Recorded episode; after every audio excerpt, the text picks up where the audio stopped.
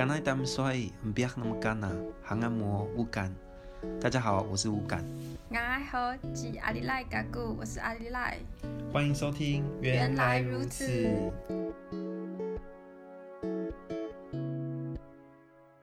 大家好，欢迎回到原来如此。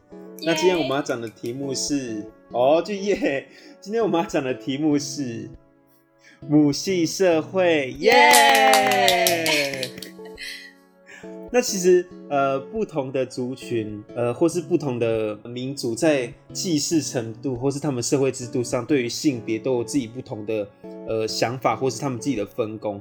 像母系社会的话，通常是指那些以母系作为继承，然后从妻居，有点类似现在汉人的所谓入赘的概念，但不全然相等。然后以呃母亲还有舅舅为大的社会的制度。那是今天的话，我们邀请到的来宾是我们我的小伙伴嘟嘟。Hello，Hello，Hello，各位。好，那我想一下，我要怎么接下去这里？直接干掉。那今天这一集呢，我想要跟我的小伙伴讨论这个话题，因为他是来自于阿美族。不要，你不要讲，搞得很像我很懂一样，其实没有。今天想要邀请我的小伙伴一起来讨论关于母系社会这个话题。在大家认为的母系社会，就是他就会觉得说，哦，女性就是掌管的一切，不管是从嗯权力呀、权力的结构，或是所谓的财产的分析，这样就是女性就掌管了一切。但好像不尽然是这样子，对不对？或者说不不一定都是由女性掌控这些东西。是吗？对，其实不是所有的事物都是由女性来主持，但是比如说像家里的话，女性就是负责来嗯掌管财产等等。那其实家族对外的代表其实都是由男性来负责，所以不是像嗯大家平常所认知的那样。你是说面对外在事物，比如说是部落这个群体吗？还是说嗯就是？对外的，就是可能家跟家之间的联系是比较属于男生的，还说是对部落？嗯，部落里面掌管的事物，像比如说头目啊，或者是祭司等等的，对，就是由男性来负责主持。那其实女生是没有办法参与部落里面的公共事务，然后也不行进入部落里面的男性会所。那其实部落的首长跟祭祀，也就是刚刚讲的，都是由男生来继承，所以不是像，嗯，反而是在家里的话是由女生来继承，但是在外面的话其实是反过来，就是有一种分工平等的概念。哦，就是其实，呃，就是我们所谓的母系社会不一定等于所谓的母权社会吧？就是像都刚讲的，就是像在呃有些母系社会的。民族当中，他们其实是一个分工的概念，像女生她就是以家为家作为主导去掌管这个家，那在家当中就是以以母性为大，但是呃，可能在面对部落的事务，或是在对外的外交，对各个部落之间，或是在主持祭祀礼仪上面的话，可能就会比较注重于在男性，所以我觉得这个母系社会其实更多的好像是一种。一个民族对于性别的一个诠释，还有他们相互制衡之间的关系吧，就是比如说不会那么的靠近哪一方之，而是两方都是这样平等的互动，就是你这边有的权利，那我那边也会有我自己相当的权利，不会因为说呃性别的关系，哪一个哪一方的权利就会比较大这样子。嗯，那你知道，其实世界上最大的母系社会不是阿美族，是在印尼。他们有一个叫做米南加堡人，然后他们有一个传说，是因为他们在十二世纪的中叶的时候，然后因为那时候国王就是拜拜了，然后国王拜拜之后，就是留下他的三个夫人和他的三个小孩。那其中他的就是正式的夫人，就是要扛起照顾小孩嘛，然后还要治理整个国家的，就是这个任务。那也渐渐开启了他们这个闽南家宝人的母系社会的这种一个传统，就是由女性来负责，就是一些事务这样。那，好，那其实，在婚礼当天，他们的这个习俗也是让新郎在家中来等待新娘来来接，所以其实是其实是有别于我们现在的汉人社会的。然后他们会在一起到，就是接了新郎之后，回到新娘的家中，然后按照他们的教义，就是伊斯兰教来举行传统的仪式，这样。那这样这样听下来，其实我觉得。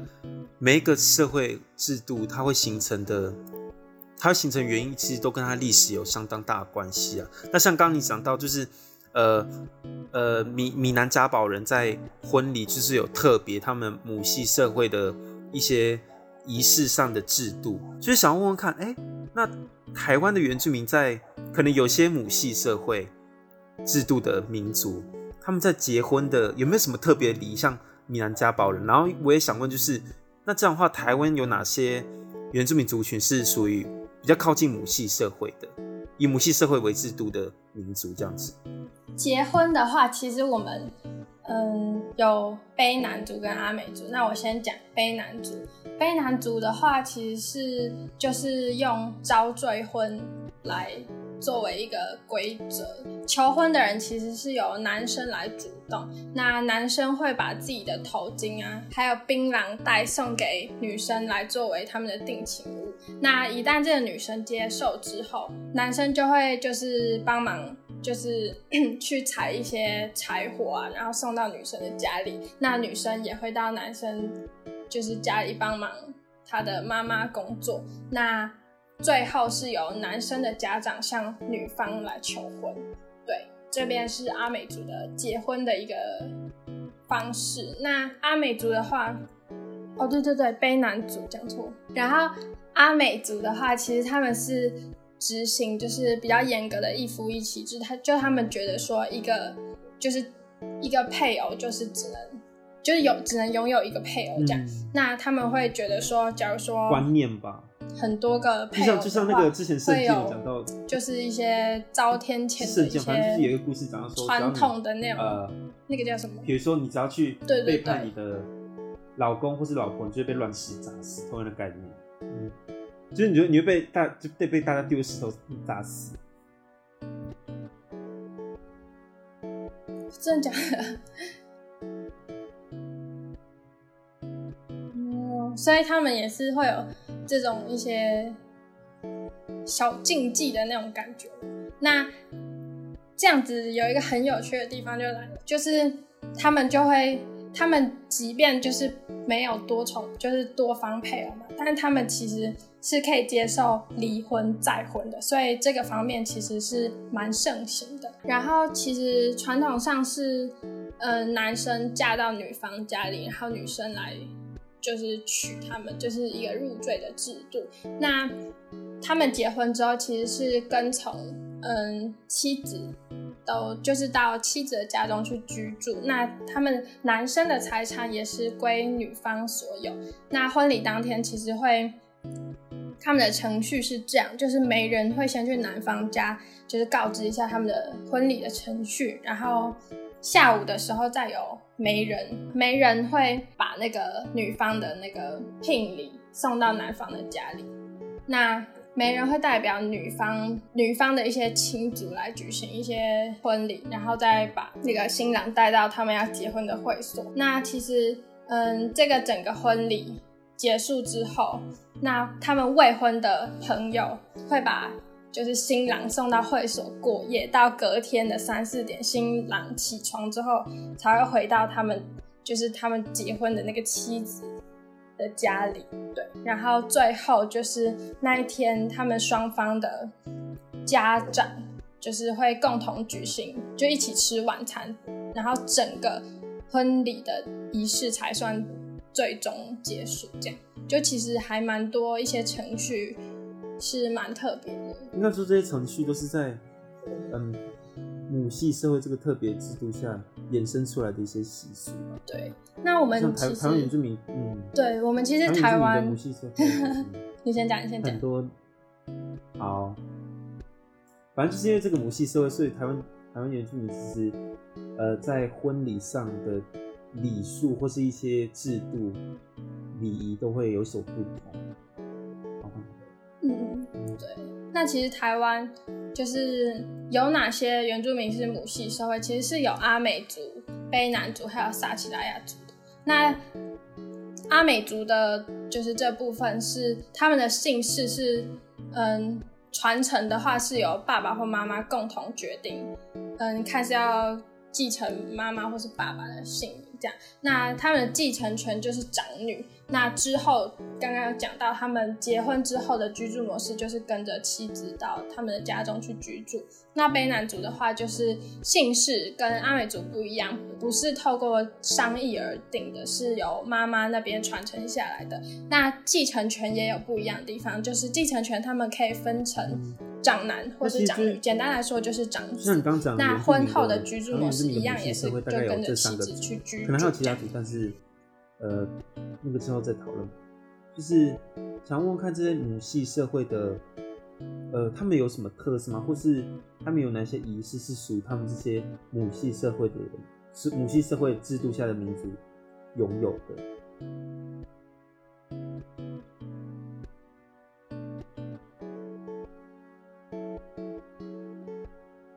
他们所传承下来的一些特色跟。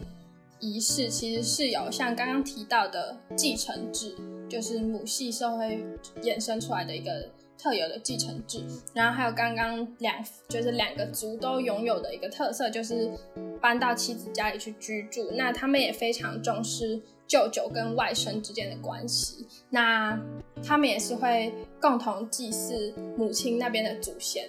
对，那财产的话就是由妈妈传给女。女孩子或是被男主是给，就是看他们的长子是男生或女生。那赘婚制度也是一个蛮特别的制度。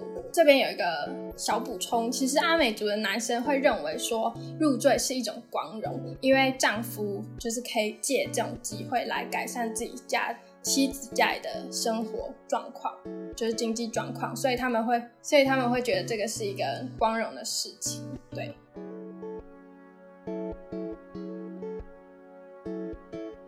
像你刚刚讲的，就是阿美族他们可能在呃继承这个姓氏方面，他们可以去协调说，哎、我要接爸爸的，还是或者我要接妈妈的，两两边一起决定这样。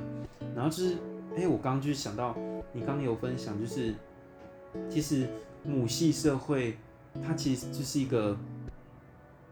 分工合作，他不是说一定就是女尊啊，或是男卑，就一定是这样子。反而是要透过一些是类似那种分工啊，或是共荣的感觉，去建构他们的社会吧。嗯，没错。对，其实母系社会并不是一个女性权力至上的一个社会制度，他们是透过一些分工的合作。那它的分工包含。嗯，家里的、家族的，然后还有对外的事务。那前面刚刚都有提到，所以不是过去那种男主外女主内的观念，他们是借由这种制度来达成一个男女平等的一种社会模式。那其实你从刚刚我们讨论的地方可以发现，阿美族跟卑南族他们还是会有男生来主持一些族群的事物，像部落的那个祭司，或者是。那个刚是讲的什么？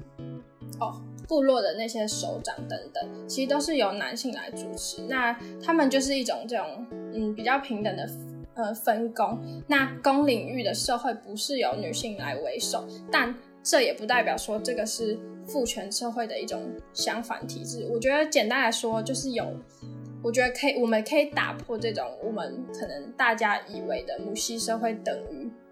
女尊男卑的这种观念，就是其实每个族群都有他们自己在性别上分工，还有调试性别权利的一种制度跟方式吧。就是不一定，大家就是不一定会说，嗯，一定是哪一个性别一定是大的，或是怎么样。反而是要去看他们文化生成的意义，就是他们怎么去透过他们这个制度去达成他们的呃性别方面的。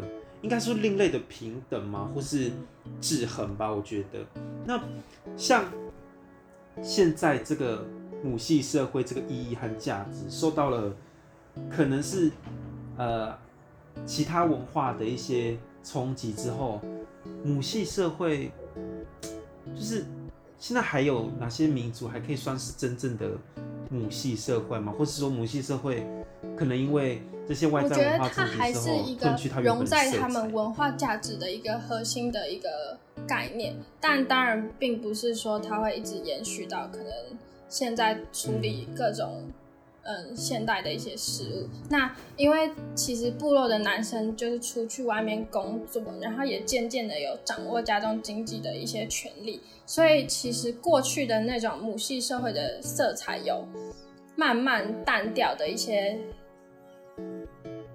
慢慢淡掉的一些迹象。那其实我觉得一方面可以说，嗯，在这种跟现代。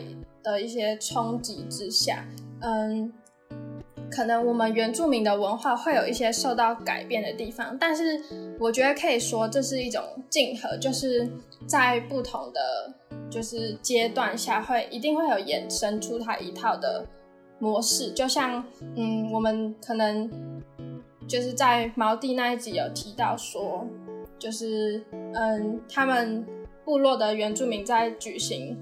嗯，丰年祭，但是搬到都市之后，那种嗯，那叫什么丰年祭的模式，并不是像部落那样子。但是我们并不能说它就是观光性质，或者是它不传统，它只是因为嗯，应该说入境随俗，就是随着一嗯不同文化价值的脉络下衍生出的一种生活形式。所以我觉得，嗯，这种东西就很像那种。文化经过行化或是、嗯、呃稀释过后的那种再现或是再诠释吧，就是虽然说可能有些东西它根本没有，但是另一些它文化本质上的东西被融入到它现在所表现出来的那个表征上面，嗯、而不一定是那么绝对的以前的那个概念了。嗯，好，那在这一集当中，其实我们就是。浅浅的谈到母系社会啦，就是当然它背后的意义还有它价值的很多，但其实我们这集想要透过这集想要告诉大家，他的是说，母系社会它不一定是绝对的母系，而父在台湾原住民的父系社会也不是绝对的父系，而是我觉得它是一种性别的相相互相的制衡，或是一个权力上分等的关系吧，就是。为什么女生一定要去做那些，然后男生要去做这些？呃，我觉得它跟我们自己身体的构造，或是我们自己身体能做的那些是是有关系，跟你自己的社会制度，还有你自己的，像刚都讲到的那个最大的母系社会，他们之间的历史是有关系的。所以，所以我觉得，虽然说，呃，在人类学或是在一些民族学上，会把一些民族就是很概括的分为母系或父系，但我觉得在他们的文化或在他们意义下。其实更重要是那个母系社会跟父系社会对他文化阐述的那个价值在哪里，而且对他们的性别的那个分工，以及对他们他们对性别理解是什么，就是大家，我觉得更重要的是大家不要去太绝对的去认定哪一个族群就是以哪一个族呃哪一个性别作为权力的那个掌控者，而是要去理解那个社会背后的那个脉络跟他们的价值在哪里。这也就是为什么我们这集会讲到母系社会的原因。没错，打破大家不是女尊男卑。对，所以谢谢我们，谢谢也谢谢阿姨赖，就是通过这样的方式，就是跟我们讨论母系社会这个议题。那我们这一集就差不多到这边就告一段落了。嗯，谢谢大家，谢谢大家，拜拜。拜拜。